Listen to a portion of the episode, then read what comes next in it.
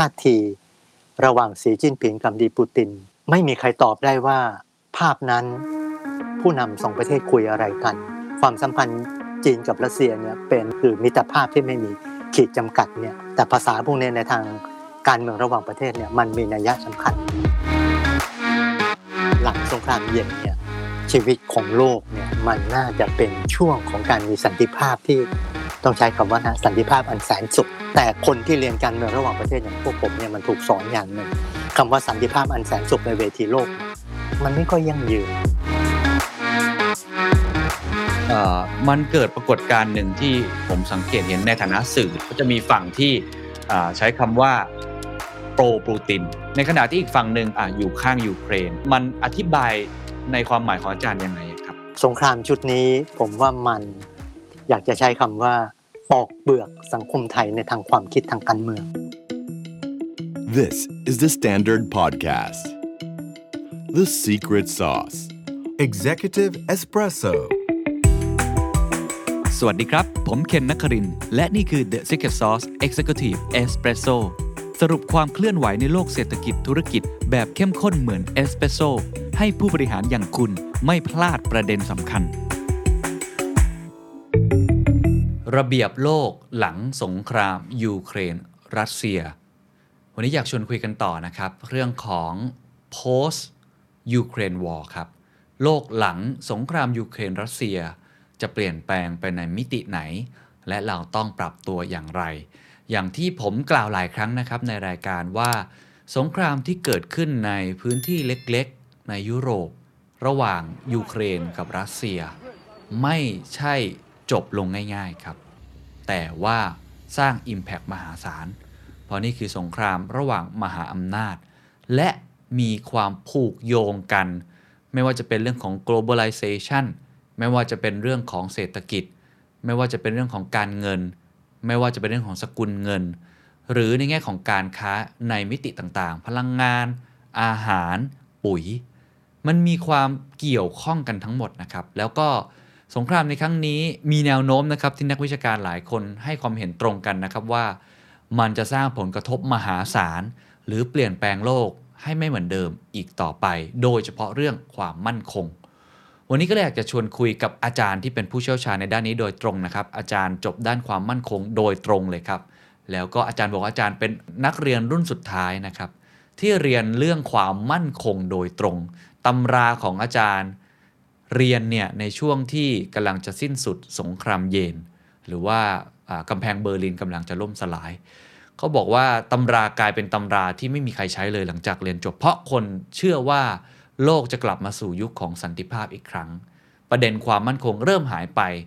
เรื่องของรัฐศาสตร์ระหว่างประเทศกลายเป็นเรื่องของความมั่นคงอีกมิติหนึ่งใหม่ๆเช่นความมั่นคงทางเศรษฐกิจความมั่นคงทางสิ่งแวดล้อมความมั่นคงเรื่องอื่นๆนะครับแต่ว่าวันนี้อาจารย์บอกว่ามันเปลี่ยนไปแล้วนะครับ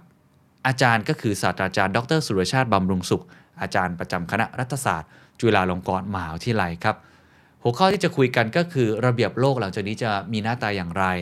การแบ่งขั้วอำนาจเป็นไตรโพล่ามันจะมีหน้าตาแบบไหนแนวโน้มอนาคตเราควรจะมองมันอย่างไรรวมทั้งในช่วงท้ายครับอยากให้คนไทยได้ฟังมากๆนะครับเพราะอาจารย์พูดว่าสงครามยูเครนในครั้งนี้ปอกเปลือกสังคมไทยลองไปฟังดูครับเนื่องจากรายการเราเนี่ยเป็นรายการที่เราพยายามพูดเชิงลึกมากขึ้นก็อยากชวนอาจารย์คุยระยะยาวหน่อยบังเอิญผมไปเห็นเอียนเบรมเมอร์ครับให้สัมภาษณ์กับ TED Talk ท่านเป็นนักวิชาการสหรัฐน่าสนใจมากนะครับแนะนำให้ทุกท่านลองไปฟังดูเขาเปิดประเด็นอย่างนี้เขาบอกว่าตั้งแต่กำแพงเบอร์ลินล่มสลายครับอาจารย์ก็คือยุคที่เรียกได้ว่าสงครามเย็นเนี่ยเป็นสัญลักษณ์ว่าสิ้นสุดลงเนี่ยมันคือจุดจบสำคัญในรอบ3ทศวรรษนะครับเขาใช้คำภาษาอังกฤษว่า peace divided ซึ่งอธิบายเป็นไทยก็ประมาณว่าการให้งบทางการพัฒนาอื่นๆเนี่ยนะครับมากกว่างบทางการทหารเนี่ยในตอนนั้นนะมันเกิดการปันผลทางสันติภาพมากขึ้นแต่ว่าไอเหตุการณ์ครั้งนี้มันเหมือนกับว่ามันกลับมาอีกครั้งหนึ่งคือมันจุดจบอีกครั้งหนึ่งโลกจะหันมาให้งบทางการทหารมากกว่างบการพัฒนาอื่นๆมันคือจุดเปลี่ยนครั้งสำคัญของระเบียบโลกอาจารย์มีความคิดเห็นอย่างไรครับผมเห็นด้วยนะเคนแต่จะขออนุญาตย้อนเวลาสักนิดหนึ่งเนี่ย ตอนที่เบอร์ลินวอลพังแล้วเราเห็นการรวมชาติของเยอรมันเนี่ยเราก็บอกว่ายุคหลังสงครามเย็นเนี่ยมันเปลี่ยนแล้วล่ะพอระเบียบโลกใหม่มันเกิดงั้นสำหรับคนที่เรียนยุทธศาสตร์ระหว่างประเทศเรียนการเมืองระหว่างประเทศเนี่ยผมว่ามันตอบชัดคือ world order เนี่ยมันเปลี่ยนจริงๆเรามักจะใช้สำนวน new world order แล้วสุดท้ายเนี่ยคนที่พูดชัดอีกส่วนหนึ่งมันไม่ใช่ new world order หรอกมันเป็น new world disorder เพราะระเบียบที่มันเคยกำกับการเมืองโลกกำกับเวทีโลกในยุคสงครามเย็นเนี่ยมาพอมันสิ้นสลายไปเนี่ยมันเจอระเบียบใหม่แล้วระเบียบใหม่หลังจากการสิ้นสุดของสงครามเย็นก็แล้วแต่ใครจะเอาเส้นไหนเป็นเกณฑ์นะครับปกติเราถือว่าสงครามเย็นสิ้นสุดทางการเนี่ยก็ปลายปีธันวาของปี1991ตัวเวลาทางการที่สุดบางคนอาจจะบอกว่าเบอร์ลินวอลแล้วการรวมชาติของเยอรมันในพฤศจิกายนของปี1989เป็นเส้นแบ่งเวลาก็แล้วแต่คำตอบเราชัดก็คือพอสงครามเย็นจบเนี่ยมันไม่มีสภาวะของโลกสองขั้วหรือที่เราพูดในภาษาวิชาการโลกที่เป็นไบโพล่าไม่ใช่อาการคนเนาะเช่นเนาะไบโพล่าที่เป็นอาการของโลกก็คือโลกสองขั้วแล้วในสงครามเย็นสภาวะไบโพล่าเนี่ยมันเป็นคำตอบที่ชัดเจนว่ามันเกิดการแข่งขันนะครับเพราะงั้นพอสภาวะไบโพล่าหรือความเป็นสองขั้วของโลกจบเนี่ยมันเปลี่ยนโจทย์ด้านความมั่นคงถ้ามองจากมุมพวกผมที่ทำสายงานด้านความมั่นคงสายยุทธศาสตร์เนี่ยชัดคำตอบง่ายที่สุดของทั่วโลกคือไม่มีกองทัพแดงเหลือให้เป็นภัยคุกคามใช่ไหมครับสงครามเย็นเนี่ยจบแล้วแทบจะไม่เหลือพรรคคอมมิวนิสต์ในเวทีโลกวันนี้หลายท่านจะลองสมมุติลองตั้งคำถามเล่นๆเกณฑ์หลังสงครามเย็นเนี่ยเหลือประเทศอะไรเป็นคอมมิวนิสต์บ้างผมว่าหลายครั้งที่เรานึกไม่ถึงจีนตกลงจีนเป็นคอมมิวนิสต์ไหมหรือว่าจีนเป็นคอมมิวนิสต์เพราะมีพรรคคอมมิวนิสต์แต่เศรษฐกิจจีนอาจจะไม่ใช่ใช่ไหมครับแต่เอาละเราคงต้องนิยามว่าจีนยังเป็นคอมมิวนิสต์เพราะมีพรรคคอมมิวนิสต์เรายังเห็นพรรคคอมมิวนิสต์ในเวียดนามใช่ไหมครับเห็นพรรคคอมมิวนิสต์ในประเทศหนึ่งที่เรานึกไม่ถึงผมว่าเราข้ามไปข้ามมาคือลาวเรายังเป็นคอมมิวนิสต์แต่ถามว่าวันนี้ไปเวียงจันทร์ไปหลวงพระบางกลัวไหมผมว่าเราไม่รู้สึกเนาะผมเชื่อว่าพี่น้องทางฝั่งโขงจากบ้านเราก็ข้ามไปจากหนองคายข้ามไปเป็นเรื่องอีกประเทศหนึ่งไม่ต้องเถียงเลยเกาหลีเหนือใช่ครับแอบสูตแบบคอมมิวนิสต์และอีกประเทศหนึ่งที่ใครตามข่าวต่างประเทศเนี่ยเห็นความเปลี่ยนแปลงใหญ่คือคิวบาสงครามเย็นสิ้นสุดเนี่ยเหลือคอมมิวนิสต์เพียง5ประเทศในเวทีโลกจีนเกาหลีเหนือนะครับเวียดนามลาวและคิวบากัมพูชาไม่ใช่นะครับใน5คอมมิวนิสต์ของโลกเนี่ยไม่ได้มีพลังในการอะไรครับท้าทายทางด้านการทหารจนเป็นภัยคุกคามขนาดใหญ่ในช่วงหลังสงครามเย็นนะครับเพราะงั้นระเบียบโลกเนี่ยมันก็ค่อยๆ คลายตัวออกอย่างที่เขียนตั้งประเด็นว่าเอ๊ะแล้วนัยยะสำคัญเนี่ยมันทำให้ตอบเราว่าความมั่นคงทางทหารเนี่ยไม่ใช่โจทย์หลักแล้วล่ะนะครับเพราะว่าโจทย์หลักสมมุติไม่ต้องสมมุติชีวิตจริงๆผมเนี่ยขออนุญาตเล่าว่าวันที่เรียนพี่เอกอยู่ในสหรัฐเนี่ยผมยังต้องทำข้อสอบที่เตรียมรับสถานการณ์สงครามในยุโรปเรียนวิชาทหารนะเพื่อนเคยเรียนคือไม่ใช่ต้องเรียนวิชาทหารแล้วต้องเตรียมสงครามที่น่าจะเป็นรุ่นปิดท้ายเหมือนกันผมเป็นรุ่นปิดท้ายโอ้เหรอเป็นรุ่นปิดท้ายเลยเป็นรุ่นปิดท้ายที่ทำข้อสอบในการรบเพราะว่าโอกาสที่กองทัพแดงจะเข้าตีในบริบทของปีปลายปี1989เนี่ยมันจบแล้วล่ะแต่มันเห็นชัดสำหรับยุโรปใช่ไหมครับว่าสงครามที่คนเคยกลัวในยุโรปเนี่ยจบสงครามใหญ่ในเวทีโลกก็จบในเอเชียก็ไม่มีปัญหาใหญ่จีนในขณะนั้นไม่ได้เติบโตใกล้บ้านเราเวียดนามก็ออกจากกัมพูชาแปลว่าเรานั่งมองภาพใหญ่ๆทั่วโลกเนี่ยคำถามเล่นๆอะไรเป็นภัยคุกคามในยุคหลังสงครามเย็นคำตอบมันเริ่มกลายเป็นอากาศที่เปลี่ยนแปลงใช่ไหมครับปัญหาความมั่นคงของมนุษย์โจทย์ที่มากับโจทย์ใหม่ๆคือหรือที่ภาษาความมั่นคงเรียกว่าเป็นโจทย์ non traditional security พูดง่ายๆคืออะไรที่เป็น traditional เนี่ยเป็น military issues นะครับก็คือพูดถึงปัญหาความมั่นคงแบบเก่าก็จะเป็นเรื่องภัยคุกคามทางทหารเป็นเรื่องการเตรียมรับการโจมตีของข้าศึกแต่ปรากฏว่าพอกองทัพแดงไม่มีเนี่ยคำถามใหญ่แล้วกองทัพของฝ่ายตะวันตกเนี่ยจะรบกับใครแม้กระทั่งในบริบทของไทยเมื่อเวียดนามถอนออกจากกัมพูชาแล้วหลังจากนั้นไม่นานเวียดนามเข้าเป็นสมาชิกของประชาคมอาเซียนเท่ากับเส้นแบ่งข ของความเป็นโลกสองขั้วในเอเชียตะวันออกเฉียงใต้เนี่ยจบลงหรือพูดง่ายๆไบโพล่าจบในโลกไบโพล่าก็จบในเอเชียตะวันออกเฉียงใต้ตกลงกองทัพไทยถ้าต้องเตรียมรับภัยสงครามตกลงเราจะลบกับใครใครคือข้าศึกแปลว่าโจทย์ถ้าย้อนกลับไปสำหรับคนยุคผมนะครับมันเปลี่ยนทั้งหมดพูดง่ายๆคือยุคหลังสงครามเย็นเนี่ยมันเปลี่ยนโฉมหน้าของโลกหรือถ้าใช้ภาษาวิชาการเนี่ยมันเปลี่ยนระเบียบเวลาพูดถึงระเบียบเนี่ยต้องขออนุญาตคุณเกณฑ์นิดหนึ่งว่าคนไทยเนี่ยพอผมสัมภาษณ์ว่าเวทีระหว่างประเทศเนี่ยมีระเบียบคนเข้าใจว่าคำว่าระเบียบเนี่ยคือความมีระเบียบเรียบร้อยแต่ของจริงต้องตกลงกันว่ามันไม่ใช่ระเบียบคือการจัดความสัมพันธ์ระหว่างรัฐในเวทีโลกและสำคัญที่สุดระเบียบคือการจัดความสัมพันธ์ระหว่างรัฐมหาอำนาจใหญ่ในเวทีโลกนะครับเพราะฉะนั้นระเบียบตัวนี้ไม่ใช่ความสงบเรียบร้อยไม่ใช่ความมีระเบียบเรียบร้อยแต่มันคือการจัดหรือคือการวางสตรัคเจอร์ของความสัมพันธ์นะครับเพราะฉะนั้นแปลว่าในยุคหลังสงครามเย็นเนี่ยพอภัยคุกคามทางทหารไม่มีมันก็ตอบง่ายถูกไหมครับตกลงเราจะงบทางทหารไปทำอะไรแปลว่าโจทย์ในยุคหลังสงครามเย็นหรือที่เราเรียกภาษาแบบวิชาการว่าโจทย์ post cold war เนี่ยมันทำให้สังคมเนี่ยรู้สึกว่าถ้าเขาต้องจ่ายเงินในความหมายของภาษีให้รัฐเขาไม่ได้อยากเห็นรัฐเอาเงินไปใช้ในทางทหารเพราะมันไม่มีคำตอบว่ารัฐจะรบกับใครเพราะฉะนั้นในบริบทต้องพูดว่าหลังจาก1989 1990 1991เนี่ยสงครามใหญ่เราเห็นชุดเดียวคือสงครามในอ่าวเปอร์เซียนะครับต้นปี1991แม้ว่าจะเป็นสงครามใหญ่แต่ก็เป็นอีกมิติหนึ่งพ้นจากนั้นเนี่ยเราแทบไม่เห็นนะครับแล้วเราก็มีความเชื่อว่าชีวิตของโลกเนี่ยมันน่าจะเป็นช่วงของการมีสันติภาพที่ต้องใช้คำว่าสันติภาพอันแสนสุขสำหรับผมนะเพราะถ้าย้อนกลับไปหลายคนคิดอย่างนั้น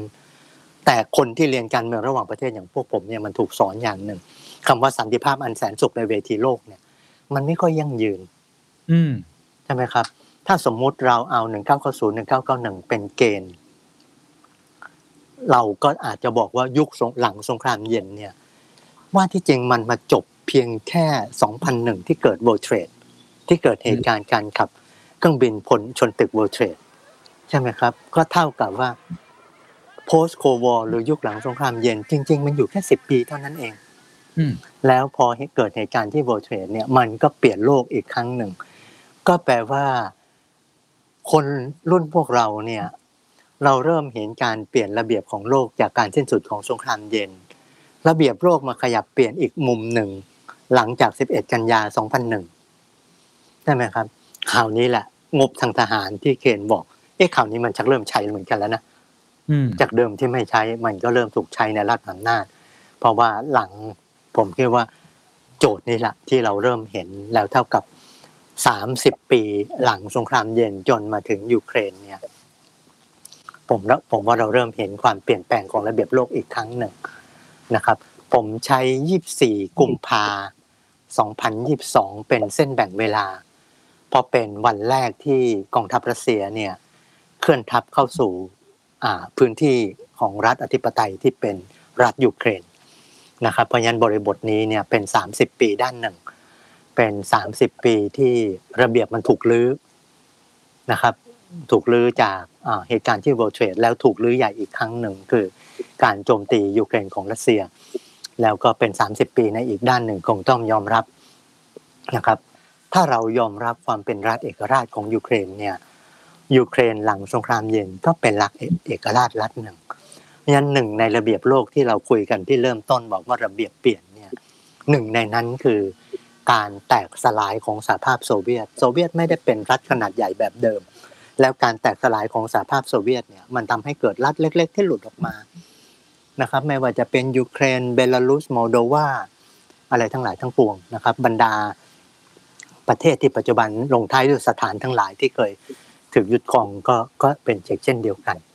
นะครับเพราะฉะนั้นในความเปลี่ยนแปลง30 ปีโจทย์นี้ส่วนหนึ่งเห็นอะไรเห็นความเป็นรัฐเอกราชของยูเครนนะครับแต่ขณะเดียวกันก็เห็นความอ่อนแอของรัสเซียครับอาจารย์ครับถ้าอย่างนั้นฟังที่อาจารย์เล่ามาทั้งหมดเนี่ยผมว่าดีมากเลยมันทำให้เราเห็นไทม์ไลน์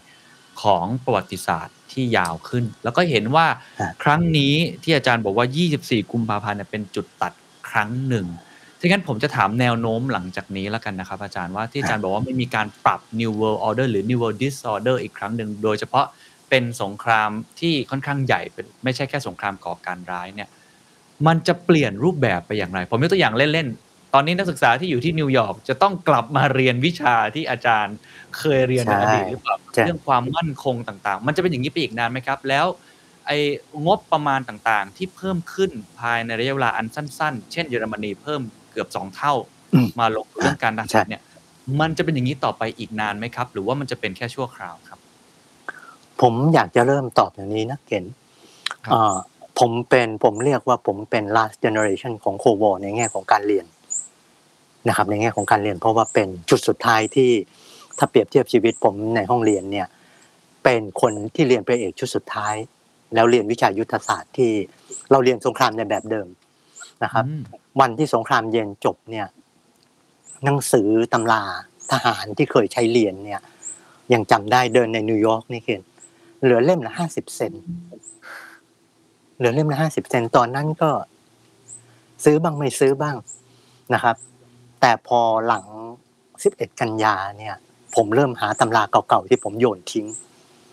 เพราะผมมีความรู้สึกว่าด้านหนึ่งเอาละผมไม่เชื่อเรื่องสันติภาพที่เป็น permanent peace แบบที่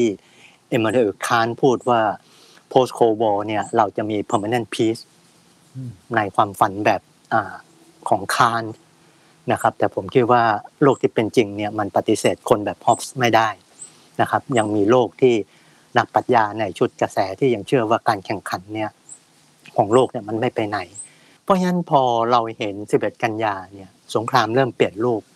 ถ้าจะบอกว่าสงครามหลัง11กันยาถ้าใช้ภาษาวิชาการทางทหารเนี่ยผมเรียกว่าสงครามมันเป็น asymmetric warfare นะครับก็คือสงครามที่เป็นอสมมาตรเพราะว่าเราเริ่มเห็นชัดหลัง11กันยาคู่สงครามไม่ใช่รัฐลบกับรัฐแต่คู่สงครามเนี่ยกลายเป็นรัฐลบกับตัวแสดงที่ไม่ใช่รัฐหรือผมใช้ภาษาอีกคำหนึ่งคือ non state actor warfare ขออนุญาตท่านผู้ชมอย่าว่าเราสองคนนะผมมีศัพท์วิชาการนิดนึงเพื่อให้เห็นภาพว่าวงวิชาการเนี่ยมันมีภาษาที่เกิดจากสถานการณ์จริงเพราะฉะนั้น non state actor warfare หรือที่ผมใช้คำว่า asymmetric warfare คือสงครามที่เป็นอสมมาตรเนี่ยมันเป็นตัวแบบที่ใหญ่ที่สุดของสงครามหลัง11กันยาของปี2001ไม่ว่าจะเห็นในอิรักเห็นในอัฟกานิสถานเห็นในหลายพื้นที่แม้กระทั่งผมพูดเสมอว่าในระนาบของสงครามเดียวกันปัญหาความขัดแย้งใน3จังหวัดชายแดนภาคใต้ของไทยถ้ามองผ่านบริบทของสงครามก็เป็นอสมมาตรเพราะรัฐไทยไม่ได้ลบกับคู่สงครามที่เป็นรัฐไทยลบกับขบวนติดอาวุธไม่ต่างกับที่กองทัพสหรัฐเจอในอัฟกานิสถานหรือกองทัพสหรัฐหรือสัมพันธมิตรเนี่ยกองทัพของโลกตะวันตกเจอในอิรักไม่ได้แตกต่างกันนะครับเพราะฉะนั้นในบริบทอย่างนี้เนี่ยสงครามมันไม่ได้มีสเกลใหญ่เพราะสงครามที่เป็นอสมมาตรเนี่ยสเกลของสงครามมันมีความจำกัดด้วยตัวของมันเองเพราะเมื่อคู่สงครามไม่ใช่รัฐเนี่ยมันไม่มีกองทัพขนาดใหญ่ของข้าศึกนะครับเป็นแต่เพียงกองกำลังที่ติดอาวุธแล้วก็เปิดปฏิบัติการทางทหารนะครับงั้นในบริบทอย่างนี้เนี่ยสิ่งที่ตอบคำถามก็คือหลัง11กันยาเนี่ยผมเริ่มเห็นความเปลี่ยนแปลงนิสิตผมเริ่มอยากเรียนวิชาด้านความมั่นคงมากขึ้นนะครับในยุคนั้นเริ่มค่อยๆขยับคนเรียนด้านความสัมพันธ์ระหว่างประเทศเนี่ยมันถูกแทนที่ด้วยวิชาที่เรียกว่า political economy หรือ international political economy คือต้องจับนักเรียนด้านความสัมพันธ์ระหว่างประเทศเนี่ยให้เรียนรู้เรื่องทางเศรษฐกิจมากขึ้นเศรษฐกิจระหว่างประเทศและทั้งหลายทั้งปวงผมเนี่ยนั่งดูด้วยความหัวเราะขออนุญาตว่าโจทย์พวกนั้นไม่ใช่โจทย์จริงเพราะในเวทีโลกเนี่ยโจทย์จริงมันหนีไม่พ้นก็คือการแข่งขันของรัฐมหาอำนาจใหญ่มันไม่เคยจบเป็นแต่เพียงว่าหลังสงครามเย็นสหรัฐอาจจะเป็นรัฐมหาอำนาจใหญ่ฝ่ายเดียวแต่สิ่งที่ทุกคนนั่งถามคือรัสเซียจะฟื้นหรือในขณะเดียวกันการเติบโตของจีนถ้าจีนเติบโตมากขึ้นจีนจะเป็นคู่แข่งแล้วพาโลกกลับไปสู่ยุคการแข่งขันของรัฐมหาอำนาจใหญ่ไหมคนเรียนในสาขาพวกผมเนี่ยมันเป็นเหมือนลูกหลานของนายพลกรีกขออนุญาตนะเห็นครับนั้นอาจจะดูไกลที่ผมบอกว่าเป็นลูกหลานของนายพลกรีกคนหนึ่งนายพลกรีกคนนี้ชื่อทูซิดิดิสนะครับเขาเคยเป็นนายพล แต่ปรากฏว่าในวันที่เขาถูกส่งไปเพื่อที่จะรักษาเมืองเนี่ยเขาไปไม่ทันแล้วเมืองแตกพอเมืองแตกเนี่ยเขาถูกเนรเทศถูกปลดนะครับสิ่งที่ไม่น่าเชื่อคือทูซิดิดิสถ้าจะเปรียบเทียบสำนวนไทยคือโยนดาวบนบ่าทิ้งแล้วก็เปลี่ยนจากการจับดาบมาจับปากกาเขาเดินทางเพราะพอไม่มีสถานะเป็นทหารของกองทัพของเอเธนเนี่ยเขาเดินทางเข้าไปยังรัฐสปาร์ตาไปยังรัฐต่างๆเพื่อเก็บข้อมูลแล้วเขียนหนังสือเล่มหนึ่งชื่อ Peloponnesian War นะครับหรือถ้าผมจะใช้ก็คือมันเป็นภาพตัวแทนของสงครามกลางเมืองของนครรัฐกรีกที่พูดถึงการทำสงครามหรือการแข่งขันในเชิงอำนาจระหว่างเอเธนกับสปาร์ตาซึ่งมันถูกใช้เป็นโมเดลของคนเรียนการเมืองระหว่างประเทศหรือเรียนยุทธศาสตร์ระหว่างประเทศสำหรับผมเนี่ยโลกมันไม่เคยขาดการแข่งขันของรัฐอำนาจใหญ่เป็นแต่เพียงการแข่งขันเนี่ยใครจะเป็นคู่แข่งขันแล้วการแข่งขันนี้จะจบลงอย่างไรหรือพูดง่ายๆก็คือสงครามนครรัฐกรีกในสำนวนผมเนี่ยมันเป็นสิ่งที่ตามหลอกหลอนชีวิตคนเรียนยุทธศาสตร์และเรียนความสัมพันธ์ระหว่างประเทศมาตลอดนะครับเราโยนเขาทิ้งไม่ได้แปลว่าในนี้เนี่ยทูซิดิดิสฟื้นแล้วก็พาโลกของการแข่งขันของรัฐมหาอำนาจใหญ่เนี่ยกลับเข้ามาให้เห็นถามว่าเราเห็นก่อนยูเครนไหมเห็นก่อนแล้วล่ะนะครับผมว่าเห็นก่อนเห็นตั้งแต่จีนเริ่มเติบโตแล้วในการเติบโตของจีนเนี่ยเส้นแบ่งเวลาอยู่ประมาณ 2007-2008 นะครับ 2007-2008 เนี่ยเป็นปีที่งบประมาณด้านการทหารของกองทัพจีนเนี่ยเพิ่มมากขึ้นอย่างมีนัยสำคัญผมใช้คำว่าเพิ่มมากขึ้นอย่างมีนัยสำคัญไม่ได้บอกว่าก่อนหน้านั้นไม่เพิ่มก่อนหน้านั้นเพิ่มแต่ 2007-2008 เนี่ยเราเห็นตัวเส้นเวลาไทม์ไลน์อีกมิติหนึ่งนะครับเพราะฉะนั้นเราเริ่มส่งสัญญาณพอเป็นอย่างนี้เนี่ยโจทย์มันก็กลับมาที่เดิมเหมือนกับว่าวันนี้เนี่ยตกลงใครคือเอเธนใครคือสปาร์ตาแล้วจะจบอย่างไรนะครับในบริบทถ้าพูดถึงสงครามนครรัฐกรีกเนี่ยเอเธนคือรัฐอำนาจใหม่แล้วสปาร์ตาเนี่ยคือรัฐอำนาจเก่าวันนี้ถึงมีการสร้างกรอบจำลองว่าสหรัฐคือรัฐอำนาจเก่าแล้วจีนเป็นรัฐอำนาจใหม่เพราะฉะนั้นพอเป็นอย่างนี้เนี่ยมันมาถูกตอกย้ำใหญ่ที่สุดสำหรับผมคือ24กุมภาผมเชื่อว่าหลัง24กุมภาเนี่ยสิ่งที่คณะรัฐศาสตร์ที่สอนการเมืองระหว่างประเทศต้องหาคนสอนวิชาด้านยุทธศาสตร์ระหว่างประเทศและความมั่นคงระหว่างประเทศวันนี้ผมกลับไปหาหนังสือโคช่วงที่ผมต้องเรียนที่เป็นตำรับตำราในยุคโควอร์กลับมานั่งอ่านใหม่เพราะภาษาหลายคำเนี่ยมันกลับมานะครับใครที่ดูข่าวระหว่างประเทศเนี่ยจะเห็นคำใหญ่คำหนึ่งคือคำว่า escalation หรือการยกระดับสงครามนี่เป็นคำโควอร์แท้ๆเลยนะครับหรืออีกจุดหนึ่งเนี่ยมรดกของโควอร์ที่ตามมาก็คือเรื่องของอาวุธนิวเคลียร์นะครับนายปูตินประกาศว่ากองกำลังนิวเคลียร์ของโซเวียตเนี่ยนะครับนายปูตินไม่ได้ใช้คำว่า alert แต่ใช้คำว่า special mode of military duty ก็เป็นปัญหาทันทีเพราะสำหรับคนที่เรียนวิทยาสงครามหรือเรียนเรื่องอาวุธนิวเคลียร์เนี่ยมันไม่มีภาษาพวกนี้นะครับอาจารย์ครับน่าสนใจตรงที่อาจารย์พยายามพูดให้เห็นนิยามของทูซิดิดีซึ่งอาจารย์ก็เคยพูดถึงบนเวที The Standard Economic Forum ในปีแรกผมจำได้ตอนนั้นบริบทคือระหว่างสหรัฐกับจีนซึ่งมิติของมันเนี่ยมันไม่ได้มีแค่เรื่องความมั่นคงอย่างเดียวแม้ว่าเราจะเห็นเรื่องข้อพิพาทในทะเลจีนใต้อยู่บ้างเราจะเห็นที่ฮ่องกงอยู่บ้างแต่ว่าส่วนใหญ่เป็นเรื่องเศรษฐกิจเป็นเรื่องการค้าเป็นเรื่องเทคโนโลยีหรือเป็นสงครามไซเบอร์มากกว่าไม่ได้เป็นฮอตวอร์แล้วตอนนั้นอาจารย์จำได้ผมให้อาจารย์ให้นิยามบนเวทีวันนั้นร่วมกับอาจารย์สุรเกียรติและอาจารย์อาร์มว่าเป็นเหมือน New Cold War 2.0 ใช่ไหมครับแต่ว่ามิติในวันนี้ครับอาจารย์ที่มันมีความแตกต่างถึงที่อาจารย์บอกว่าต้องไปรื้อตำราความมั่นคงอีกครั้งหนึ่งเพราะว่ามันเป็นกึ่งเหมือนจะเป็น Hot War ที่มีการโจมตีกันจริงๆคำถามก็คือว่ารูปแบบของผมไม่แน่ใจว่านิยามตอนนี้มันจะใช้คำว่า Cold War กี่ศูนย์นะผมไม่แน่ใจนะครับว่าอาจารย์นิยามมันว่าอะไรรูปแบบของมันเป็นอย่างไรคู่แข่งขันของมันตอนนี้เราเริ่มเห็นภาพว่าตอนแรกสงครามระหว่างสหรัฐกับจีนตอนนี้มีจีนบวกเรื่องของรัสเซียแล้วก็อาจจะมีอินเดียในขณะที่ฝั่งสหรัฐก็เห็นชัดเจนเป็นพันธมิตรกับเนโต้เข้มข้นกันมากขึ้นเนี่ยคำถามผมคือรูปแบบตัวละครการแข่งขันมันจะเป็นยังไงต่อไปถึงขั้นที่จะแบ่งออกเป็นสองขั้วชัดเจนเหมือนกับช่วงสงครามเย็นไหมครับผมเนี่ย ต้องบอกแกนว่าผมไม่ค่อยชอบภาษาโควอ 2.0 ผมว่ามันเป็นภาษาที่ไม่ค่อยสื่อนะครับผมจำได้ว่าในเวทีสแตนดาร์ดเนี่ยผมใช้คำว่า 21st century Cold War หรือสงครามเย็นในศตวรรษที่ 21นะครับพอถ้าบอก Cold War 2.0 เนี่ยผมว่ามันอนาล็อกนะครับเพราะว่าจริงๆภาษาวันนี้เนี่ยมันคงเป็น Cold War อีกเจนหนึ่งถ้าใช้ภาษาแบบทหารเป็นแต่เพียงแน่นอนในเชิงภาษาเนี่ยมันก็มีความละเอียดอ่อนมันมีข้อโต้แย้งในหมู่นักรัฐศาสตร์ที่ทำด้านยุทธศาสตร์ระหว่างประเทศเหมือนกันว่าตกลงเรายังจะเรียกมันว่าโควอไหมหรือว่าเราควรจะหาคำใหม่นะครับหลังๆเองบางทีผมเองหลีกเลี่ยงผมเนี่ยอาจจะชอบภาษาเก่าที่ใช้ในยุคของสงครามโลกที่1ผมใช้คำว่า Great Power Competition ยุคของการแข่งขันของรัฐอำนาจใหญ่นะครับเพราะฉะนั้นในยุคของ Great Power Competition ที่เราเห็นการแข่งขันของรัฐอำนาจใหญ่เนี่ยผมว่ามันเห็นภาพชัดทั้งในบริบทของเอเชียและในบริบทของยุโรปแม้กระทั่งอีกส่วนหนึ่งผมว่าสิ่งที่เราต้องยอมรับคือพื้นที่อย่างแอฟริกาเองก็มีปรากฏการณ์ชุดนี้ไม่แตกต่างกันนะครับเพราะฉะนั้นในยุคของการแข่งขันของรัฐมหาอำนาจใหญ่พอเป็นยุโรปเนี่ยมันตอบได้ชัดคู่แข่งขันเนี่ยมันคือตะวันตกกับรัสเซียในขณะที่เอเชียคู่แข่งขันก็เป็นตะวันตกกับจีนนะครับเป็นแต่เพียงพอใช้คำว่าโควอมันก็มีความละเอียดอ่อนบางคนอาจจะบอกว่าพอเป็นโควอเนี่ยมันเป็นเหมือนภาษาเก่าแต่สมมุติถ้าเราลองมองผ่านบริบทแบบเก่าโลกตอนนี้เนี่ยอาจจะยังเป็นอะไรครับจาก3ขั้วที่อาจจะก้าวไปสู่ความเป็น2ขั้วมั้ยสมมุติถ้าบอก3ขั้วเนี่ยผมก็คิดว่าเราเห็นสหรัฐนะครับในปีของสหรัฐก็เห็นสหภาพยุโรป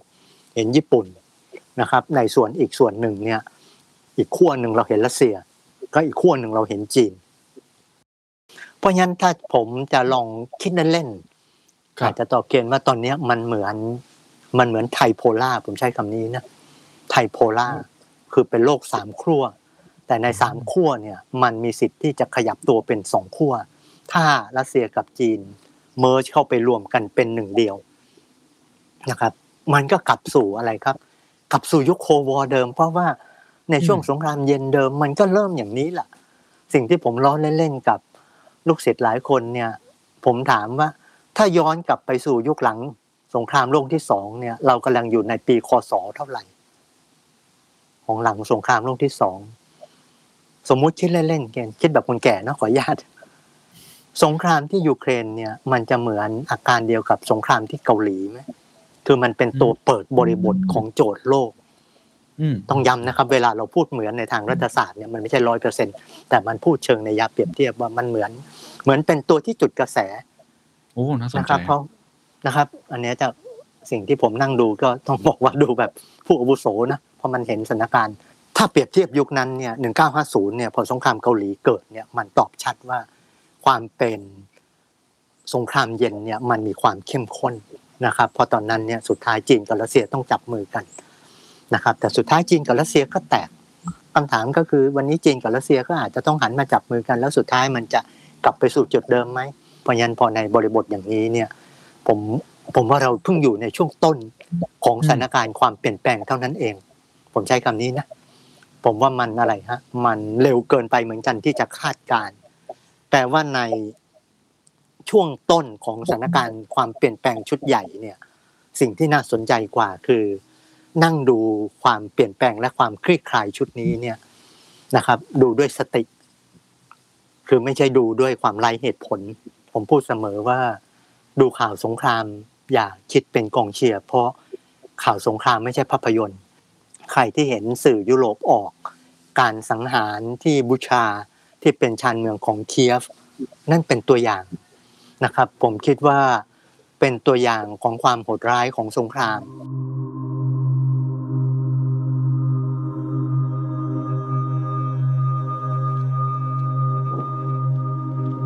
นี่คือสภาพเมืองบูชา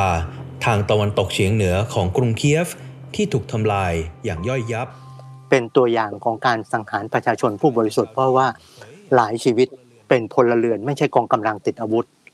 นะครับในหลายชีวิตที่สื่อยุโรปถ่ายภาพเนี่ยถูกจับมัดมือด้านหลังเอาสัญลักษณ์ที่เป็นริบบอนสีขาวที่ผูกติดตัวเขาที่บอกว่าเขาเป็นยูเครนเนี่ยจับผูกมัดมือแล้วก็ สังหารบางชีวิตเนี่ยถูกยิงที่ศีรษะโดยสไนเปอร์นะครับผมคิดว่าเป็นตัวอย่างของการก่ออาชญากรรมสงครามของรัสเซียที่กระทำต่อประชาชนผู้บริสุทธิ์เพราะฉะนั้นในขณะที่รัสเซียบอกว่าพวกนี้จัดฉากนะครับใครที่ฟังคำแถลงของกระทรวงกลาโหมรัสเซียไม่ว่าจะฟังผ่านโดยตรงหรือผ่านอาร์ทีเนี่ยบอกเป็นอะไรครับเป็นการจัดฉากทั้งนั้นแต่ผมคิดว่านี่คือตัวอย่างที่ถ้าเราดูด้วยสติเนี่ยภาพพวกนี้ไม่ใช่การจัดฉากแต่มันคือสถานการณ์สงครามจริงที่มีชีวิตของประชาชนเนี่ยเป็นเดิมพันแล้วมีชีวิตของประชาชนที่ไม่ใช่อยู่ในกองถ่ายหนังสงครามครับอาจารย์เมื่อกี้อาจารย์ใช้คำว่าเป็น tripolar หรือมีโอกาสจะเป็น bipolar รวมทั้งพูดถึง great power competition นะครับพอพูดถึงมิติลักษณะมีการแบ่งขั้วหรือว่าการแย่งชิงมหาอำนาจกันมันก็จะมีมิติอื่นๆไม่ใช่แค่เรื่องความมั่นคงซึ่งอยากจะถามความเห็นของอาจารย์เพราะเราเห็นชัดครั้งนี้ก็คือเรื่องของการเงินเนาะมีการตัดนะครับคว่ำบาตรตัดสายท่อน้ำเลี้ยงอะไรต่างๆเพราะว่าตัวรัสเซียเองเนี่ยก็ถือว่าแม้ว่าจะไม่ได้มีส่วนกับการค้าโลกเยอะมากนักแต่ว่าเขาเป็นผู้ผลิตหลายสินค้าจริงๆนะครับรวมทั้งสินค้าสำคัญโดยเฉพาะเรื่องของพลังงานเองทำให้ยุโรปก็กลืนไม่เข้าขายไม่ออกพอบอกว่าจะต้องจ่ายด้วยเงินรูเบิลเนี่ยก็สั่นสะเทือนไปตามๆกันเช่นเดียวกันอาจารย์มองเรื่องนี้ยังไงครับว่ามิติหลังจากนี้ที่มันมีทั้งเศรษฐกิจมีทั้งการเงินมีทั้งเรื่องความมั่นคงทางอาหารด้วยเนี่ยมันจะเกิดผลกระทบต่อไปยังไงและถ้าเกิดมันแบ่งเป็น2ขั้วหรือ3ขั้วอย่างที่อาจารย์บอกจริงๆเนี่ยการทำมาค้าขายของโลกที่เคยเป็น globalization มาก่อนมันจะเปลี่ยนไปในทิศทางไหนครับผมเชื่อว่าถ้าสมมุติคิดอีกแบบหนึ่งเนี่ย globalization มันไม่เคยสิ้นสุดด้วยตัวมันเองนะครับเป็นแต่เพียงกระแสโลกาภิวัตน์เนี่ยมันอาจจะมีแรงขับเคลื่อนที่เร็วบ้างช้าบ้างนะครับแต่ถ้าจะบอกว่า globalization มันสิ้นสุดเนี่ยผมคิดว่าอาจจะตอบได้ยากเนื่องจากตัวหนึ่งที่มันยังเคลื่อนอยู่ก็คือตัวเศรษฐกิจของโลกอีกส่วนหนึ่งเนี่ยมันไม่ได้สูญสลายไปนะครับแม้ว่าตอนนี้เนี่ยแซงชั่นมันทำให้การค้าระหว่างโลกตะวันตกกับทางปีกของรัสเซียเนี่ยมันถูกกระทบก็ตามนะครับกับ2เนี่ยมันเท่ากับตอบคนที่เรียนวิชายุทธศาสตร์ทหารแบบพวกผมว่ามันเรียนแต่เรื่องทหารอย่างเดียวไม่ได้เพราะมันเห็นมาตรการทางเศรษฐกิจหรือถ้าเราใช้ก็คืออาวุธทางเศรษฐกิจหรือใครที่ดูบทสัมภาษณ์ช่วงต้นสงครามเนี่ยผมเรียกการตัดรัสเซียออกจาก SWIFT นะครับหรือการตัดรัสเซียออกจากระบบการเงินของโลกเนี่ยว่าเป็นอาวุธนิวเคลียร์ทางเศรษฐกิจเพราะอันนี้เป็นโจทย์ที่ใหญ่ที่เราไม่เคยเห็นการแซงชั่นขนาดใหญ่ที่กระทำกับรัสเซียอย่างที่เราเห็นมาก่อนนะครับมีทั้งกับระบบการเงินรัสเซียตัดธนาคารรัสเซียนะครับตัดบรรดาโอลิกอคทั้งหลายสำนวนคำนี้เดิมเราไม่ได้เคยได้ยินเลยนะครับได้ยินเฉพาะคนเรียนรัฐศาสตร์โอลิการคีนะครับคือบรรดาพวกคณาธิปไตยแต่วันนี้เราเปิดข่าวยุโรปเนี่ยคำว่าโอลิกอคเนี่ยเป็นอะไรที่ชัดได้ยินนะครับตัดทุกอย่างพอตัดทุกอย่างเนี่ยมันก็กระทบกับส่วนที่รัสเซียค้ากระทบกับเรื่องของพลังงานกระทบกับเรื่องของอาหารเพราะรัสเซียทั้งส่วนหนึ่งก็อาจจะต้องรวมยูเครนเป็นแหล่งผลิตอาหารเช่นข้าวสาลีนะครับหรือกระทบกับน้ำมันที่รัสเซียเป็นคนส่งพลังงานใหญ่ให้กับยุโรปนะครับเพราะฉะนั้นแปลว่าเฉพาะหน้าเนี่ยวิกฤตสงครามชุดนี้เนี่ยมันทำให้เกิดวิกฤตเศรษฐกิจซ้ำสองผมเรียกเป็น double crisis ของ global economy ผมใช้คำว่า double crisis ของ global economy เพราะว่าปีนี้2022โควิดเกิด2020เนี่ยต้องคุยกันก่อนว่าโควิดยังไม่จบใช่ไหมครับ crisis ทางเศรษฐกิจของโควิดก็ยังไม่ได้จบวันนี้เศรษฐกิจไทยตอบชัดถามว่าเศรษฐกิจไทยฟื้นจากโควิดหรือยังคำตอบยังหรือเศรษฐกิจโลกฟื้นจากโควิดหรือยังคำตอบยิ่งชัดใหญ่ยังหรือตัวอย่างของราคาอาหารก็เปลี่ยนแปลว่าวันนี้วิกฤตสงครามมาพร้อมกับวิกฤตเศรษฐกิจมาพร้อมกับวิกฤตพลังงานมาพร้อมกับวิกฤตอาหารนะครับมาพร้อมกับวิกฤตความมั่นคงของมนุษย์คือปัญหาผู้ลี้ภัยนะครับ2022สงครามยูเครนสั้นๆเราเห็นวิกฤตผู้ลี้ภัยที่ใหญ่ที่สุดและเร็วที่สุดของโลกนี่ก็เป็นตัวอย่างผมว่ารอบนี้ใหญ่แล้วก็ซ้ำเติมและอยากจะฝากท่านผู้ชมถ้าดูเรา2คนอยากคิดว่ามันเป็นวิกฤตของยุโรปนะครับเพราะวิกฤตอาหารเนี่ยยกตัวอย่างวันนี้ตะวันออกกลางอาจจะดูไกลเรานะครับเพียงแต่สังคมตะวันออกกลางเนี่ยไม่ใช่สังคมข้าวเจ้าแบบไทย แต่เป็นสังคมที่เป็นสังคมข้าวสาลีเพราะฉะนั้นตัวน้ำปังหรือแม้กระทั่งอย่างในบริบทของตุรกีเขาทานพวกขนมปังแต่ว่าการส่งออกข้าวสาลีทั้งจากรัสเซียและทั้งจากยูเครนที่ประสบปัญหาเนี่ยทำให้ราคาข้าวสาลีเนี่ยขึ้นสูงมากด้วยนะครับนั่นเป็นตัวอย่างนะครับเพราะงั้นใครที่เป็นอะไรแฟนพันธุ์แท้ของขนมปังซึ่งผมเชื่อว่าวันนี้โรงงานที่ใช้ผลผลิตข้าวสาลีเนี่ยกระทบแล้วล่ะเพียงแต่อย่างที่บอกว่าบ้านเราที่เป็นสังคมข้าวเจ้านะครับสังคมข้าวเจ้าสังคมข้าวเหนียวเนี่ยเราอาจจะรู้สึกว่ามันยังไม่กระทบใหญ่ก็ตอบได้แต่สำหรับสัดส่วนของอาหารที่ใช้ข้าวสาลีเนี่ยเราเห็นตัวแบบจากตะวันออกกลางนะครับรวมถึงแม้กระทั่งตัวแบบที่เราเห็นอย่างในศรีลังกาหรือวันนี้เนี่ยปัญหาราคาพลังงานใครจะคิดว่า2022เนี่ยโลกกลับเข้าสู่วิกฤตพลังงานโลกอีกครั้งหนึ่งใครที่ต้องใช้น้ำมันเบนซินเป็นพลังงานนะครับตั้งแต่พี่น้องเกษตรกรในชนบทไทยที่ใช้เครื่องสูบน้ำจำนวนชาวบ้านเขาเรียกรหัสวิทย์น้ำนะครับคนรุ่นใหม่อาจจะไม่คุ้นละแต่พวกนี้เนี่ยใช้เบนซินนะครับรถอีแตนนะครับรถมอเตอร์ไซค์วันนี้ผมเชื่อว่าบรรดาพี่ๆที่ขี่แกร็บขี่ไลน์แมนส่งอาหารเราเจอแล้วล่ะเจอราคาเบนซินนะครับเพราะฉะนั้นโจทย์พวกนี้มาแม้ว่าหลายคนอาจจะบอกว่ามันเป็นโอกาสของคนที่ใช้โซล่าแต่อีกระยะหนึ่งก็น่าสนใจว่ารัฐจะคุมในบริบทของไทยเนี่ยจะคุมโซล่าได้เท่าไหร่แต่ว่าวันนี้เนี่ยเราเห็นวิกฤตซ้อน2ชุด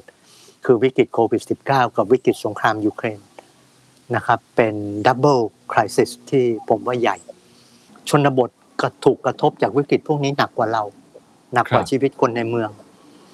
นะครับเพราะราคาปุ๋ยอย่างเดียวเนี่ยผมว่าเป็นโจทย์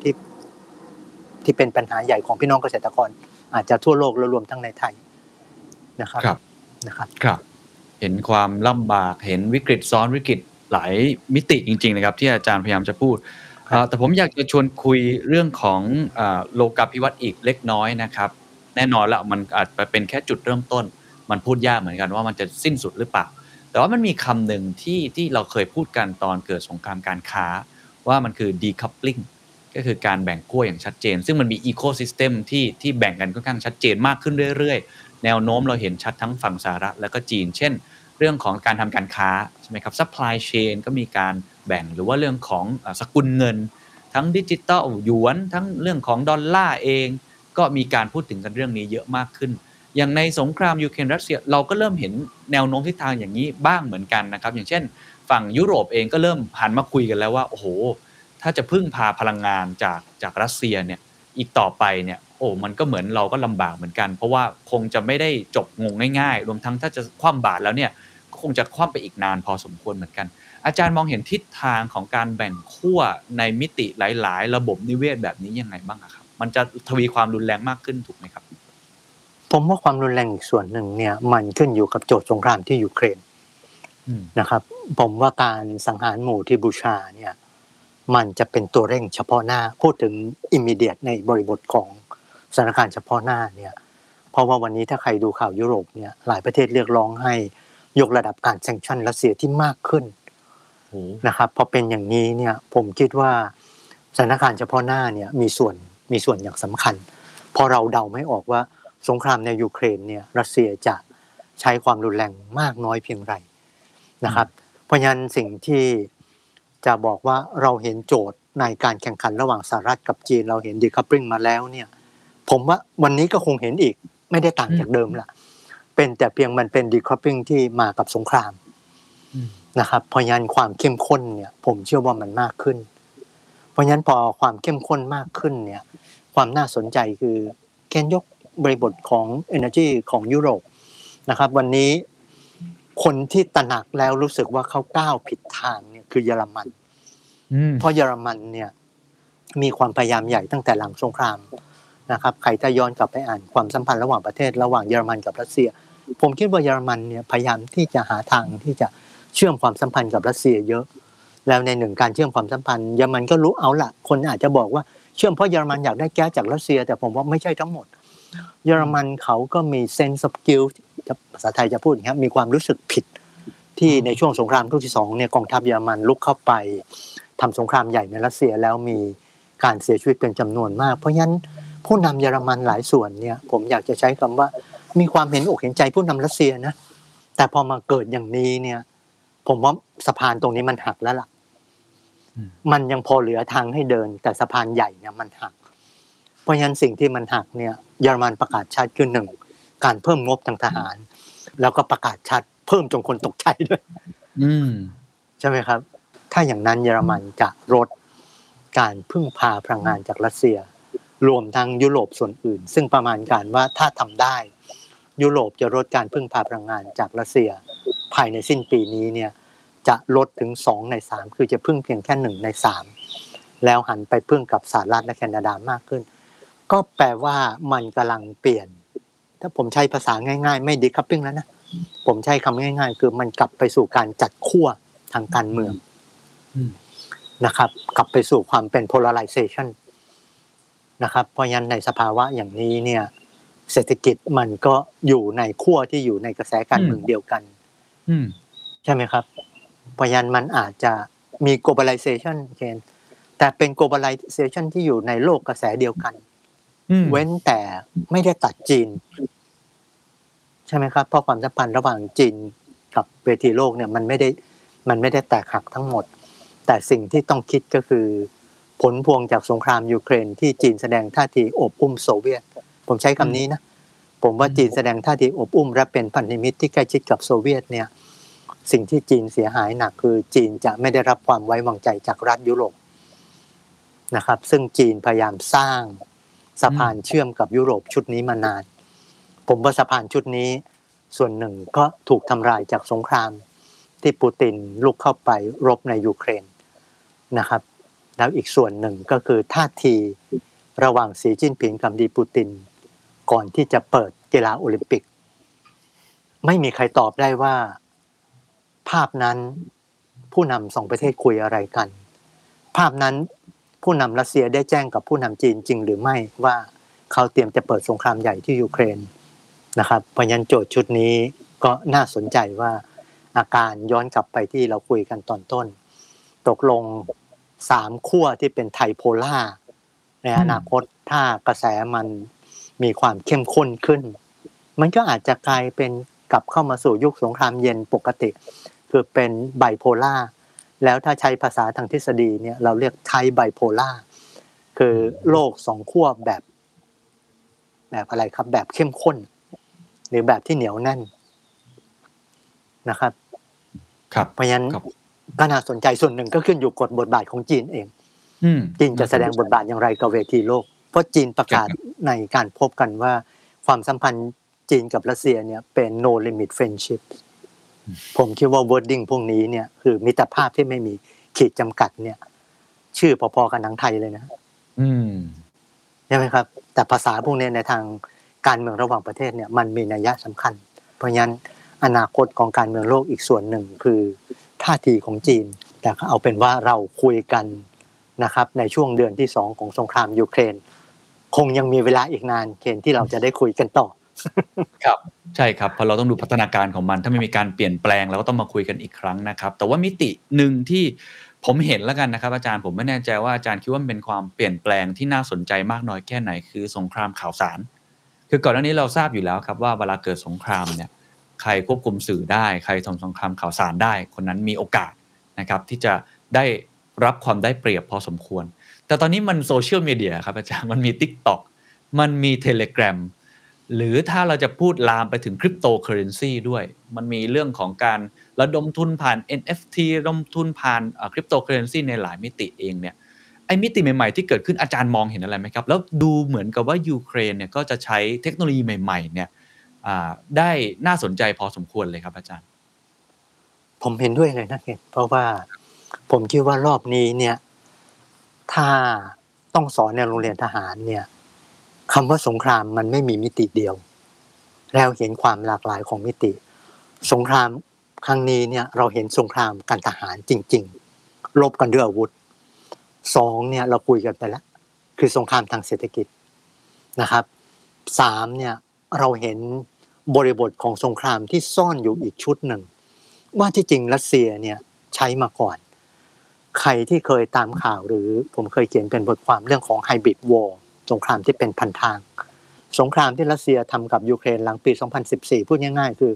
หลังจากการเลือกรองประชาธิปไตยจากในจัตุรัสที่ไมเดน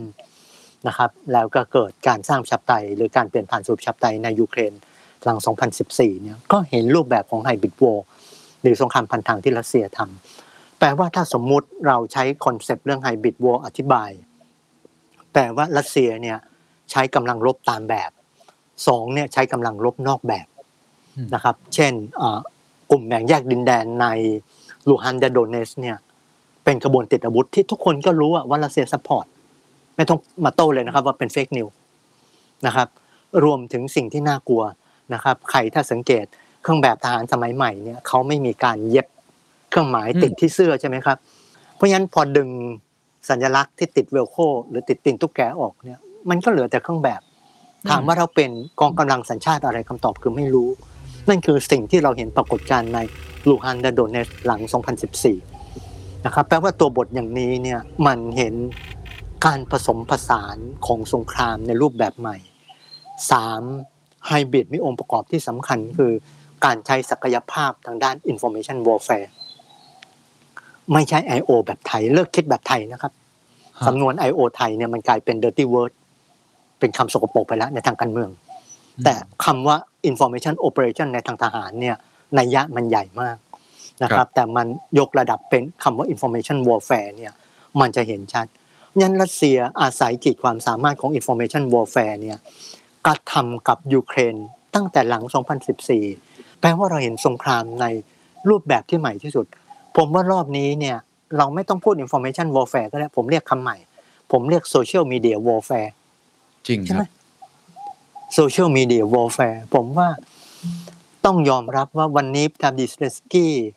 เป็นคนที่อยู่ในอะไรครับ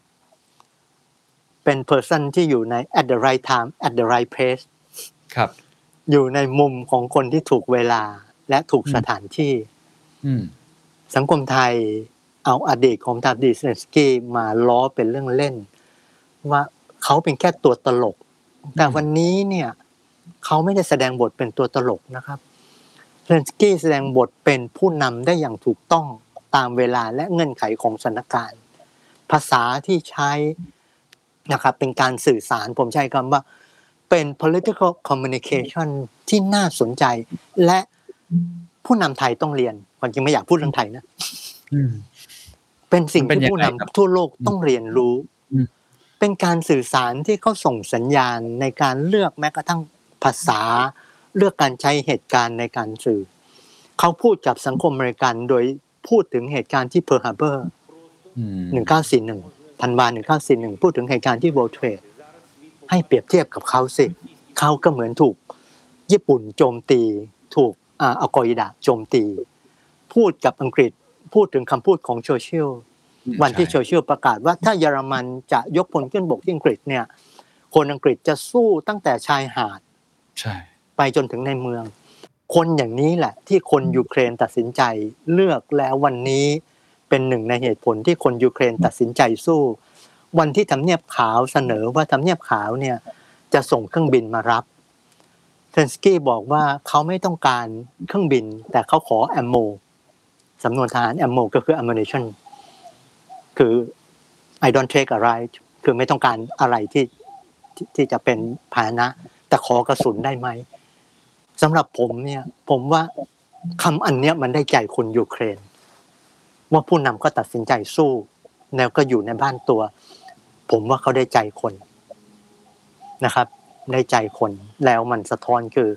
เอกภาพของสังคมยูเครน3ทศวรรษของการได้เอกราชคำตอบชัดไม่มีใครอยากอยู่กับรัสเซียคำว่าไม่มีใครอยากอยู่กับรัสเซียเนี่ยมันตอบด้วยการทำประชามติโพไม่ทำในพื้นที่ที่รัสเซียยึดครองทำในช่วงเดือนแรกของสงคราม 91% ซัพพอร์ตเซเลนสกี้ 3% ไม่ซัพพอร์ตนะครับ 6% ไม่มีความเห็นแต่ 91% เนี่ยผมคิดว่าเป็นโพจริงนะแล้วผมเชื่อว่าเป็นโพที่สะท้อน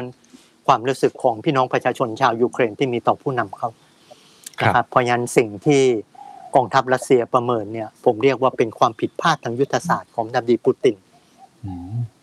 นะครับเพราะงั้นในบริบทอย่างนี้เนี่ยมันเป็นเหมือนจินตนาการชุดใหญ่ที่ไม่เป็นจริงผมใช้ภาษาอังกฤษนิดนึงอย่าโกรธที่จะรู้สึกว่ามีภาษาอังกฤษติดมาผมใช้ว่าเป็น false imagination เป็นจินตนาการที่มันเป็นความผิดพลาดของผู้นำรัสเซียแล้วในจินตนาการเนี้ยมากับการเสนอขายวัฒกรรมเรื่องของNazification นะครับว่าที่ต้องเข้าไปเนี่ยคือ Denazification ในเคียฟคือเข้าไปปลดปล่อยเพื่อล้มรัฐบาลนิยมนาซีต้องไม่ลืมนะครับเซเลนสกี้เป็นยิวถูกครับเซเลนสกี้เป็นยิวครอบครัวเขาก็ได้รับผลกระทบนะครับอันนี้เป็นตัวอย่างที่แม้กระทั่งเราเห็นเฟคนิวในไทยที่มีวันหนึ่งเซเลนสกี้แถลงข่าวว่าจริงๆเป็นเฟคนิวที่ออกในโลกตะวันตกก่อนแล้วที่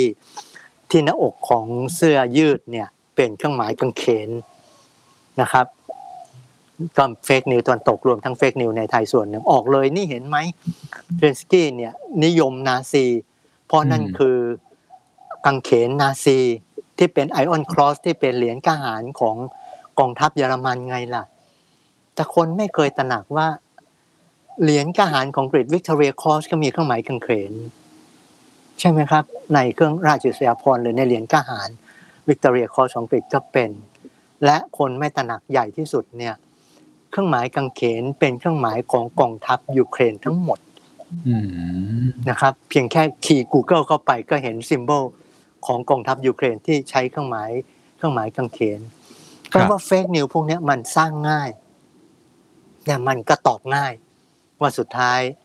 ถ้าคิดด้วยเหตุด้วยผลแล้วไม่เชื่อมันก็มีเหตุผลที่เป็นคำตอบผมคิดว่าคนที่รังเกียจอเมริกาก็ไม่มีเหตุผลที่ต้องไปชื่นชมการสังหารคนในยูเครนนะครับไม่ว่าจะเป็นในมาริโอโพลหรือในกรณีของบูชาที่เราเห็นภาพที่ชัดขึ้นนะครับมาในมาริโอโพลเนี่ยเห็นแต่การโจมตีขนาดใหญ่เห็นชีวิตของประชาชนยูเครนที่นอนเสียชีวิตตามริมถนนแต่ในบูชาเนี่ยไม่ใช่ชานเมืองของเคียฟรอบนี้กระทรวงกลาโหมรัสเซียไม่มีสิทธิ์พูดเลยนะครับว่าเป็นการจัดฉากของยูเครนหรือเป็นการจัดฉากของโลกตะวันตกพออาจารย์พูดถึงตัวเฟคนิวส์เมื่อกี้นะครับพอเราพูดถึงข้อมูลข่าวสารมาแล้วเนี่ยอยากจะกลับมาที่ประเทศไทยซึ่งเมื่อกี้อาจารย์เกริ่นไว้ในหลายช่วงของบทสนทนาเหมือนกันมันเกิดปรากฏการณ์หนึ่งที่ผมสังเกตเห็นในฐานะสื่อด้วยนะครับเวลาเราทำข่าวออกมาเนี่ยไม่ว่าจะเป็นมุมไหนเองก็ตามทีเนี่ยก็จะมีคอมเมนต์หรือว่าการถกเถียงกันเกิดขึ้นในสังคมไทยนะครับก็จะมีฝั่งที่ใช้คำว่าโปรปูตินใช้คำนี้เลยละกันเพราะภาษาที่ใช้วิธีการหรือการใช้ข้อมูลในการโจมตีก็เป็นแบบนั้นในขณะที่อีกฝั่งหนึ่งก็ผมว่ามันก็เป็นสัญญาณของคนทั้งโลกอะครับก็คืออย่างที่เราเห็นในการโหวตประณามที่ UN ก็เป็นลักษณะแบบนั้นก็คืออยู่ข้างยูเครนแล้วก็ฝั่งของไทยเองก็โหวตในลักษณะแบบนั้นด้วยเองแต่ว่าปรากฏการณ์ที่น่าสนใจก็คืออันเมื่อกี้ที่บอกครับว่าไอ้ความใช้คำว่าเห็นด้วยกับการรบแบบนี้เห็นด้วยกับการทำสงครามลักษณะแบบนี้มันอธิบายในความหมายของอาจารย์ยังไงครับในสังคมไทยผมคิดว่ามันเป็นปัญหาจุดยืนทางการเมืองสังคมไทยวันนี้เนี่ยเอาจุดยืนทางการเมืองในบ้านเนี่ยตัดสินการเมืองโลกผมว่าน่าสนใจมากนะคือปกติเนี่ยเราเอาถ้าเป็นในยุคสงครามเย็นเนี่ยมันต้องเอาจุดยืนการเมืองโลกตัดสินการเมืองไทยแปลว่าถ้าอยู่ปีกที่เป็นฝ่ายตะวันตกเนี่ยเราอาจจะบอกว่าถ้าเป็นฝ่ายตะวันตกเราอาจจะซัพพอร์ตรัฐบาลทหารเพราะเชื่อรัฐบาลทหารเนี่ยจะสู้กับคอมมิวนิสต์ได้อย่างเข้มแข็งแต่ผมในระยะหลังเนี่ยผมรู้สึกโลกสังคมไทยในทางการเมืองมันกลับหัวกลับหางนะครับต้องขออนุญาตไปเขียนบทความลงในมติชนออนไลน์ไว้ชิ้นหนึ่งเรื่องสงครามยูเครนกับสังคมไทยเพราะว่าผมรู้สึกว่ามันพาสงครามชุดนี้ผมว่ามันอยากจะใช้คำว่าปอกเปลือกสังคมไทยในทางความคิดทางการเมืองแล้วเป็นการปอกเปลือกสังคมไทยที่น่าสนใจผมมีความรู้สึกว่าสังคมไทยที่ถูกแยกแล้ว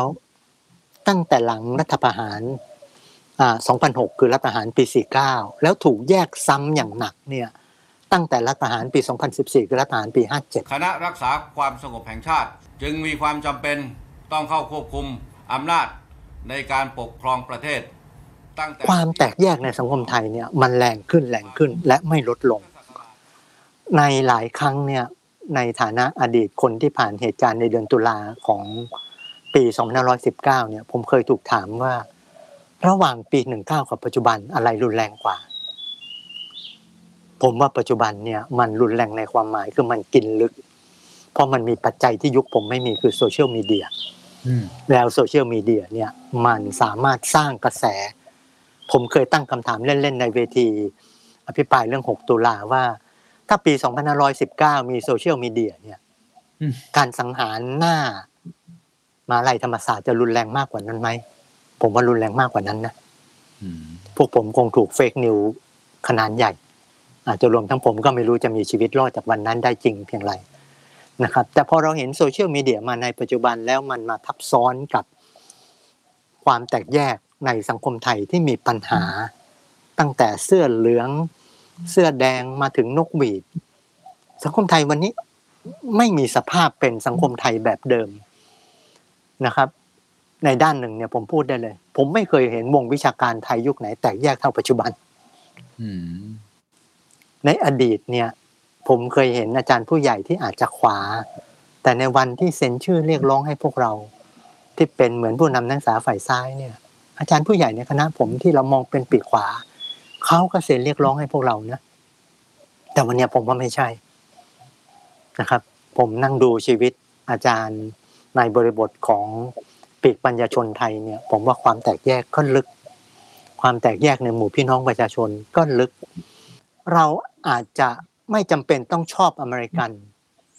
แต่ในความที่เราไม่จำเป็นต้องยืนในจุดที่โปรอเมริกันก็ไม่จำเป็นต้องบอกว่าเราต้องซัพพอร์ตการทำสงครามของรัสเซียในยูเครนไม่จำเป็นต้องซัพพอร์ตที่บอกว่าทุกสิ่งทุกอย่างที่ออกผ่านสื่อของรัสเซียเป็นข้อเท็จจริงทั้งหมดปีกขวาจากไทยวันนี้เกิดอาการสวิงจากยุคหลังสงครามเย็นปีกขวาจากไทยในยุคสงครามเย็นกอดแข้งกอดขาอเมริกันปีกขวาจากไทยเกลียดพวกผมมากในฐานะขบวนนักศึกษาในยุคหลัง14ตุลาเพราะเราเห็นต่างจากรัฐบาลต่อปัญหาฐานทัพสหรัฐในไทยเราเรียกร้องให้อเมริกันถอนฐานทัพออกเราไม่ได้เรียกร้องให้ตัดความสัมพันธ์แต่วันนี้กลายเป็นท่าทีที่ต่อต้านอเมริกันและหันไปโปรจีนหันไปโปรรัสเซียและในความนิยมอย่างไม่น่าเชื่อมันนำไปสู่ความไร้เหตุผลและไร้ปัญญาทางความคิดที่จะชั่งว่าอะไรคือสิ่งที่เป็นข้อเท็จจริงเหมือนอย่างที่ผมบอกวันนี้ภาพที่บูชาออกมาเห็นประชาชนยูเครนถูกสังหารจากคำบอกเล่าของประชาชนที่รอดชีวิตบอกว่าทหารรัสเซียเจอใครเดินบนถนนก็ยิงไปเรื่อยแล้วบางศพที่สูญเสียเนี่ยมีลักษณะถูกยิงด้วยสไนเปอร์แล้วถ้าบอกว่าถ้าที่บูชาเป็นอเมริกันจัดฉากเนโต้จัดฉากเนี่ยผมว่ามันสะท้อนชัดว่าสติที่จะรั้งปัญญาเนี่ยมันไม่เหลือนะครับถ้าเป็นอย่างนี้คำตอบในบ้านเราเนี่ยผมคิดว่าโจทย์ใหญ่ไม่ใช่โจทย์สงครามยูเครนแต่โจทย์สงครามยูเครนมันกำลังบอกเราว่ามันแบ่งสังคมไทยออกอีกครั้งหนึ่งและเป็นการแบ่งอย่างรุนแรงที่สุดอีกครั้งหนึ่งแต่โจทย์ใหญ่คือการเปลี่ยนผ่านสู่ประชาธิปไตยไทยจะมีความยุ่งยากและซับซ้อนมากขึ้นครับคำถามสุดท้ายแล้วกันนะครับอาจารย์ อย่างที่อาจารย์ได้พยายามอธิบายหรือปอกเปลือกสังคมไทยนะครับผมจะกลับมาในมิติของคนไทยธรรมดาคนหนึ่งที่พยายามที่จะเสพข่าวสารอยู่ในตอนนี้นะครับเราก็พยายามตรวจสอบครับอาจารย์ว่าทั้งฝั่งจากสื่อ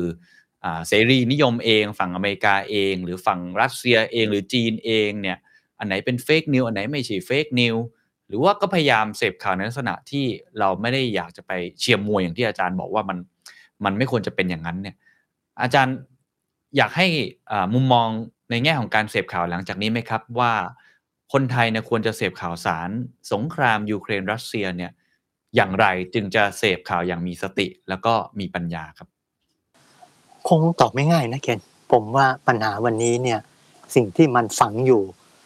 มันต้องใช้คำว่ามันลึกยิ่งกว่าฝังชิปนะครับเพราะฉะนั้นพอเป็นอย่างนี้เนี่ยต้องบอกว่าผมไม่ค่อยกล้าที่จะตอบว่ามีข้อแนะนำอะไรเป็นแต่เพียงฟังแล้วถ้าจะมีข้อเสนอก็ลองตรวจสอบกับสื่ออื่นวันนี้ข้อดีคือสื่อหลากหลายนะครับแต่ในความหลากหลายเนี่ยมันมากับเงื่อนไขที่ใหญ่ที่สุดคือสื่ออีกชุดหนึ่งมันอยู่ในโลกออนไลน์และเป็นสื่อที่ตรวจสอบไม่ได้อันนี้แหละคือความน่ากลัวนะครับเพราะฉะนั้นในหลายครั้งที่เราเห็นเนี่ยมันแทบตอบไม่ได้เลยยกเว้นถอยกลับไปเช็คต้นต่อข่าวว่ามันมีความเป็นจริงแค่ไหนนะครับภาพต่างๆที่ปรากฏภาพทับดีปูตินภาพอะไรเนี่ยก็มีข้อโต้แย้งตลอดเวลานั่นก็เป็นตัวอย่างนะครับเพราะฉะนั้นประเด็นพวกนี้เนี่ยมันมีความละเอียดอ่อนอยู่พอสมควรผมว่าหนึ่งเนี่ยดูข่าวสงครามยูเครนผมเรียกร้องให้พี่น้องในไทยให้ความเห็นใจต่อพี่น้องในยูเครนนะครับเราเห็นคนเสียชีวิตผมว่าไม่อยากใช้คำว่าในความเป็นสังคมพุทธที่เราชอบพูดเนี่ยเราเห็นการฆ่ากันอย่างนั้นเนี่ยความเห็นอกเห็นใจเนี่ยผมว่าเป็นปัจจัยสำคัญนะครับสองเนี่ยในความเห็นอกเห็นใจเนี่ยผมว่าสังคมไทยต้องแยกแยะนะครับในความแยกแยะเนี่ยเราต้องยอมรับว่าเราไม่อยากเห็นรัฐใหญ่รัฐหนึ่งที่อ้างสิทธิที่จะเข้าไปบุกรุกรัฐเล็กอีกรัฐหนึ่งแล้วเผอิญรัฐเล็กเป็นรัฐเพื่อนบ้านโดยไม่เคารพต่อสิ่งที่เรียกว่าเส้นเขตแดนของรัฐหรือเส้นอธิปไตยแห่งรัฐเพราะถ้าเรายอมรับหลักการอย่างนี้มันจะนำไปสู่ปัญหาที่พ่วงไปอีกหลายเรื่องผมจุดยืนชัดเสมอผมไม่เห็นด้วยกับการทำสงครามที่รัฐใหญ่ลุกลานรัฐเล็ก30ปีของความเป็นเอกราชของยูเครนไม่มีสิทธิ์ที่รัสเซียจะอ้างว่ายูเครนเป็นส่วนหนึ่งของรัสเซีย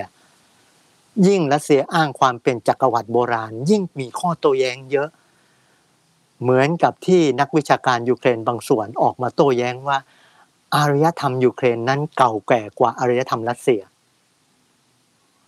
แล้วต้องยอมรับยูเครนเป็นรัฐเอกราชในบริบทของประวัติศาสตร์มานาน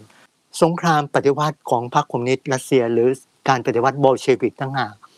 ที่ทำให้ยูเครนเนี่ยเข้าเป็นส่วนหนึ่งของรัสเซียเพราะแต่เดิมหลังปฏิวัติโบลเชวิกก็ยังเป็นยูเครนที่เป็นยูเครนผมว่าวันนี้สิ่งที่ผู้นำรัสเซียต้องยอมรับ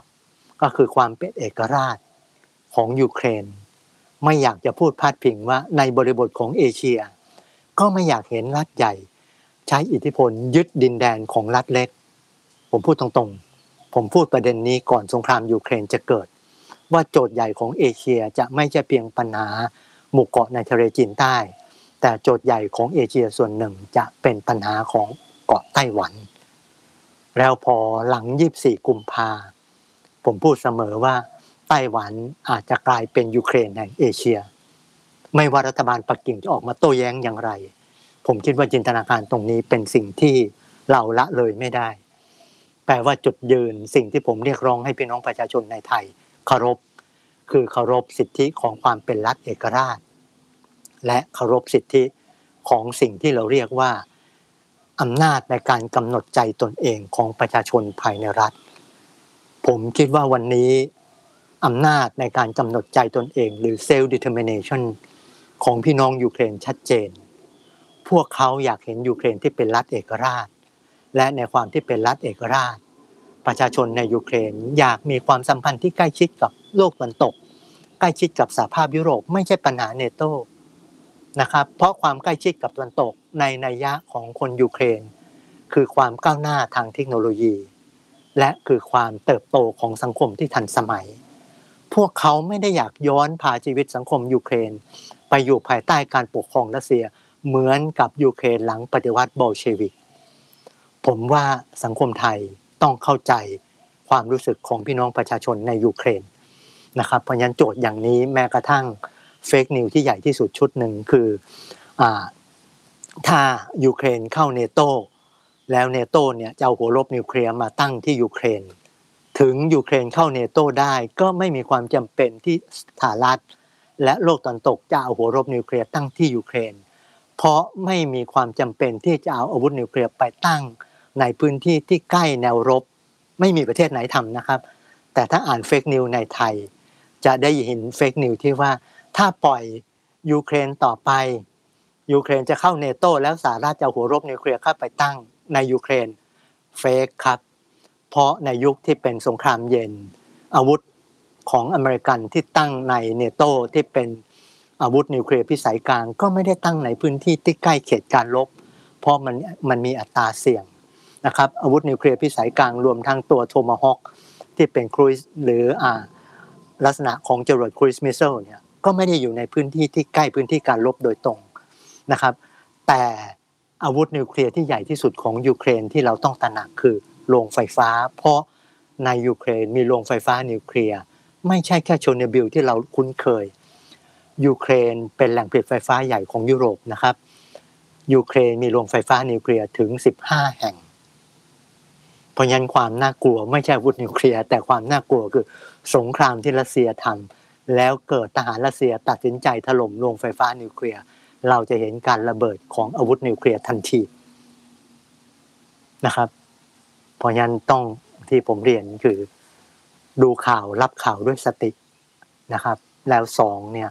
ผมว่าต้องยึดหลักการให้มั่นผมยังเชื่อว่าหลักการของการเคารพความเป็นเอกราชของรัฐอธิปไตยเป็นสิ่งที่ดีที่สุดและเป็นสิ่งที่รัฐไทยควรยึดถือการสนับสนุนมติของสหประชาชาติที่แม้จะดูว่าเราโหวตประณามรัสเซียแต่ผมคิดว่าจุดยืนอธิบายได้ในทางการเมืองระหว่างประเทศการโหวตใน UN ใครที่เรียกร้องว่าโหวตเป็นกลางคือไม่ลงเสียงคำตอบไม่ใช่นะครับการโหวตใน UN รอบนี้มี3คำอธิบายจะยืนกับกระแสโลกที่ไม่เอาสงครามที่รัสเซียทำกับยูเครนหรือจะยืนกับรัสเซียหรือจะโหวตแบบแทงกักกับจีนแปลว่าถ้าเราโหวตแบบไม่ลงเสียงในทางการเมืองระหว่างประเทศไม่ได้แปลว่าเราเป็นกลางนะครับแต่จะถูกอธิบายว่าเราโหวตตามจีนวันนี้ประเทศไทยต้องคิดในบริบทของการแข่งขันของรัฐมหาอำนาจใหญ่ไม่มีรัฐมหาอำนาจไหนเป็นนักบุญให้เรายุคนี้ปีกขวาไทยผมไม่อยากใช้คำว่ากอดแข้งกอดขาจีนแล้วก็มองจีนเป็นนักบุญที่จะสอบสนองทุกอย่างให้กับไทยผมว่าวันนี้ขวาไทยและชนชั้นนำไทยต้องคิดผมเรียกร้องให้คนไทยมีสติเช่นไรผมก็เรียกร้องให้ปีกขวาไทยมีสติมากขึ้นผมอยากเห็นปีกขวาไทยผมใช้คำภาษาอังกฤษนิดหนึ่งต้องขออนุญาตคุณเกณฑ์ผมอยากเห็นปีกขวาไทยเป็นเมนสตรีมคอนเซอร์เวทีฟไม่ใช่เป็นฟาร์ไรท์คอนเซอร์เวทีฟคือเป็นปีกขวาไทยที่เป็นอนุรักษ์นิยมในกระแสหลักที่ยอมรับกระแสประชาธิปไตยและยอมรับความเป็นเหตุเป็นผลแต่เมื่อไหร่ที่ปีกขวาไทยผันตัวเองเป็นปีกอนุรักษ์นิยมที่เป็นฟาร์ไรท์คำตอบเราจะเห็นตัวอย่างแบบทรัมป์เห็นตัวอย่างแบบปูตินไม่ต่างกันนะครับเพราะฉะนั้นวันนี้ผมไม่ได้บอกว่าผมไม่ตอบรับปีกขวาไทยแต่ผมอยากเห็นปีกขวาไทยเป็นเมนสตรีมคอนเซอร์เวทีฟในทางทฤษฎี